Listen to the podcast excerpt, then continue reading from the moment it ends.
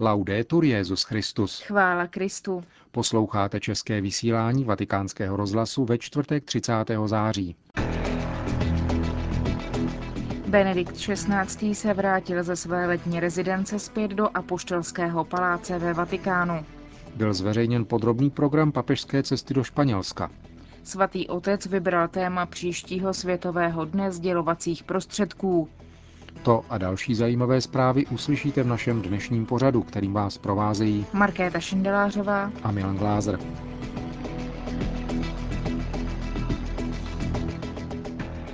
Zprávy vatikánského rozhlasu. Castel Gandolfo. Ve středu večer se Benedikt XVI. setkal se zaměstnanci letní papežské rezidence v Castel Gandolfo, aby jim na závěr svého letošního pobytu poděkoval za jejich nasazení a rozloučil se s nimi. Ve své promluvě papež všechny povzbudil, aby dále nabízeli každodenní svědectví svojí víry, zejména chápavým nasloucháním božího slova a připomněl včerejší liturgickou památku výjimečných poslů tohoto slova archandělů Michaela, Gabriela a Rafaela, které Bůh se zvláštním pověřením vyslal do konkrétních momentů dějin spásy. Každý křesťan je povolán denně přijímat a žít jednoduše a radostně slovo pravdy, které nám pán sdělil. Během staletí poznala církev zářivé postavy věrných učedníků kristových, kteří se ustavičně a s láskou sytili písmem svatým, do něhož vkládali hlubokou důvěru. Na čtvrtek připadá památka svatého Jeronýma, církevního otce, který postavil do středu svého života Bibli – přeložil ji do latinského jazyka a komentoval jednotlivé knihy. Tento výjimečný učitel církve varoval před neznalostí písma, která je neznalostí Krista. Proto je pro každého křesťana základem mít živý kontakt a vést osobní dialog s Božím slovem, jež nám bylo dáno v písmu svatém, a číst jej nikoli jako slovo minulosti, ale jako živé slovo, které se na nás dnes obrací a interpeluje nás. Benedikt XVI. pak v závěru ujistil přítomné zaměstnance a jejich rodiny, že se za ně všechny nepřestává modlit a požehnal jim. Do Vatikánu se svatý otec vrátil dnes odpoledne. Vatikán. Benedikt XVI. zvolil téma pro Světový den sdělovacích prostředků 2011 bude znít pravda, hlásání a autentičnost života v digitální éře. Jak uvádí dnešní vatikánské tiskové prohlášení, téma chce upozornit na místo člověka v komunikačních procesech. Také v době ovládané a často podmiňované novými technologiemi zůstává základní hodnotou osobní svědectví. Garance v podobě autentičnosti života novináře, který chce stát na straně pravdy, nejsou ničím nahraditelné ani v digitální éře, čteme v textu představujícím hlavní linie papežových úvah. Neexistují žádné nástroje, které by mohly změnit a zvýšit důvěryhodnost jednotlivých novinářů, stejně jako komunikace překračující stále nové technologické cíle, není to změnit základní hodnoty. Pravda zůstává neměnným přístavním majákem také pro nová média, ba lze dokonce říci, že digitální věk rozširující hranice informací a poznání by mohl přiblížit i to, co zůstává nejdůležitějším cílem kohokoliv, kdo pracuje ve světě médií. Stojí v prohlášení.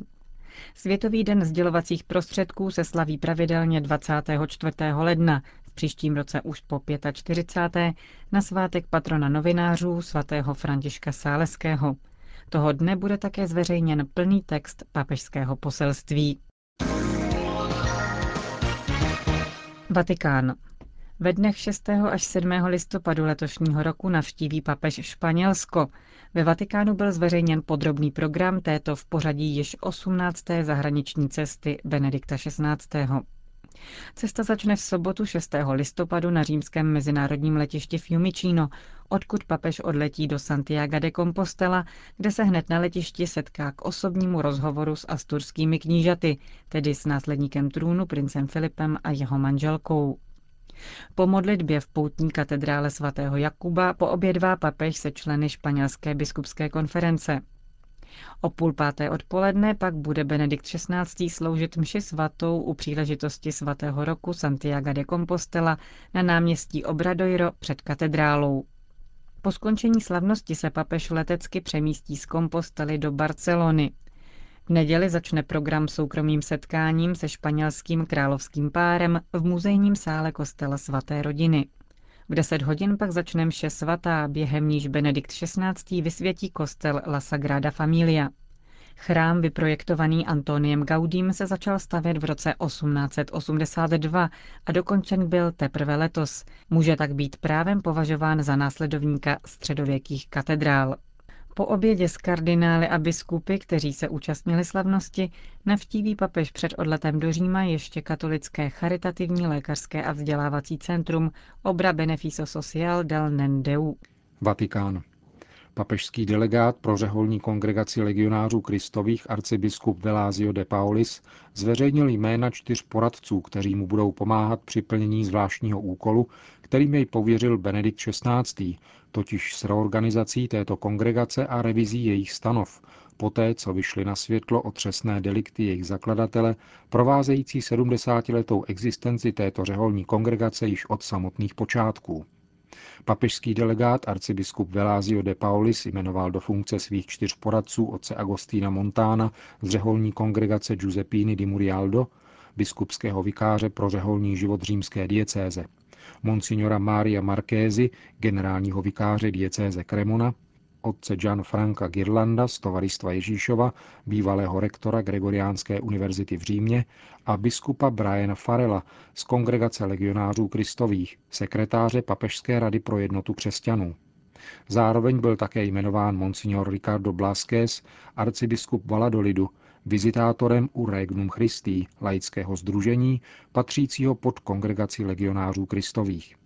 Papežský delegát je podle dekretu podepsaného státním sekretářem kardinálem Bertónem 9.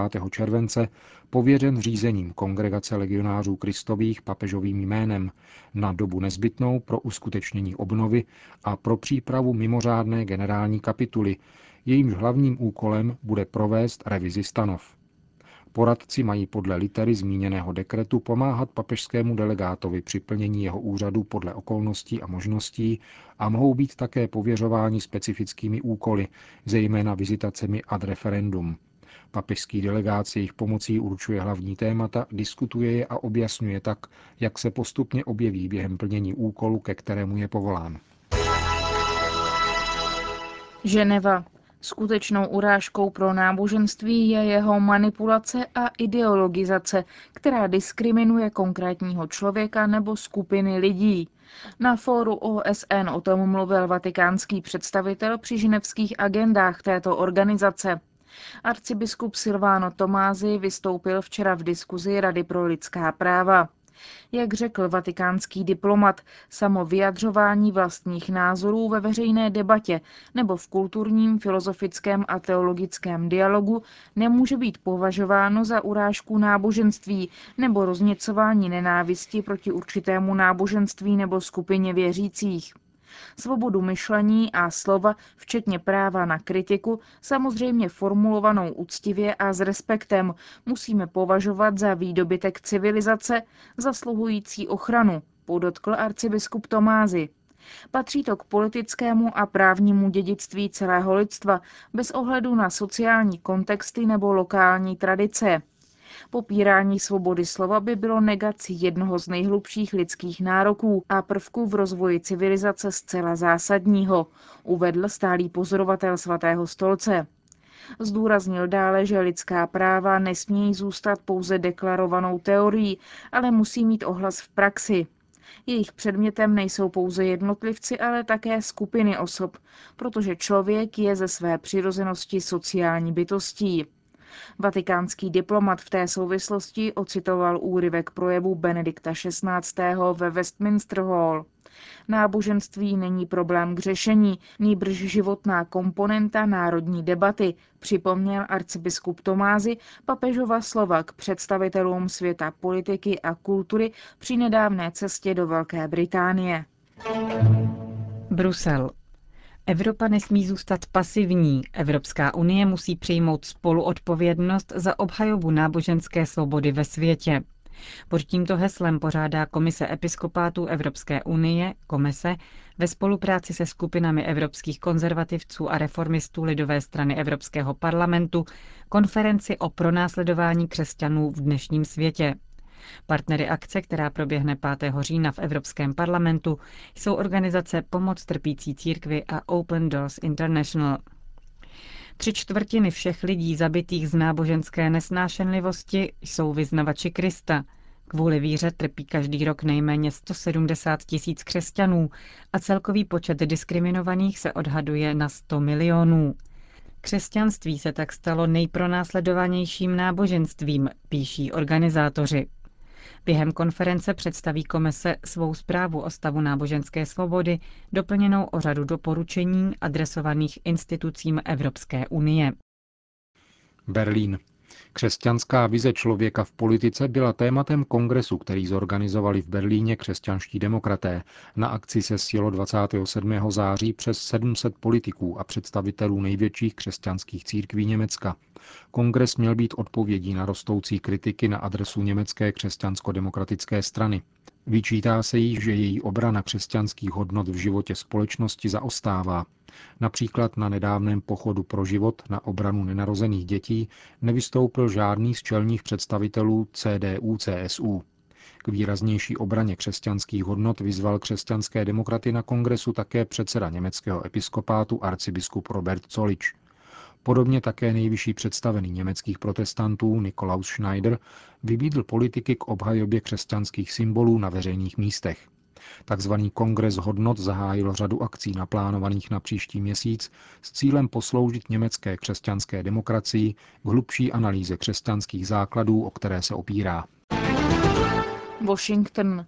Ateisti a agnostici předběhli židy a mormony v průzkumu náboženského alfabetismu Američanů. Ještě o něco hůř dopadli katolíci a na poslední místo propadli protestanti. Celá řada lidí, kteří se počítají mezi věřící v Krista, měla potíže s elementárními náboženskými znalostmi. 45% katolíků nezná učení církve o Eucharistii. Anketa mířila na obeznámenost s Biblí se základními kameny jiných vyznání a s velkými postavami náboženského života. Test obsahoval 32 otázek, z nichž nejlepší respondenti odpověděli 21. V průměru z něj vyšli vítězně nevěřící a agnostici. Ve skupině katolíků naopak náboženské znalosti stoupaly přímo úměrně k pravidelnému praktikování víry a dosaženému vzdělání. Anketa proto vede k závěru, že zatímco ateista studuje, aby zdůvodnil boží neexistenci, věřící se obohacují praktikováním své víry. Addis Abeba. Role humanitárních prací etiopské pravoslavné církve v procesu rozvoje regionu, to bylo téma, o němž se hovořilo při návštěvě generálního sekretáře Ekumenické rady církví, reverenda Olafa Fixe Tveita, u patriarchy etiopské pravoslavné církve Abuna Paulose a u etiopského prezidenta Girma Wolde Georgise. Konala se u příležitosti slavnosti svatého kříže, kterou etiopská pravoslavná církev nedávno oslavila. Návštěva v Etiopii byla druhou zastávkou reverenda Tvejta po Africe. Tou první byla Kenia. Patriarcha Abuna Paulos je jedním z prezidentů Ekumenické rady církví. Etiopská církev byla dokonce jedním ze zakládajících členů Ekumenické rady církví. Reverend Tveit ocenil také v Etiopii práce v rámci tzv. Act Alliance, organizace zastupující 100 církví z celého světa a působící na poli humanitární a rozvojové pomoci. Síť etiopských kostelů a dalších partnerů projektu se snaží snížit chudobu. Jejich programy zahrnují jak akutní pomoc v nouzi, potravinovou bezpečnost, asanaci, podporu uprchlíků i lidí navrácených do země, nebo prevenci AIDS a poskytování základní pomoci nakaženým.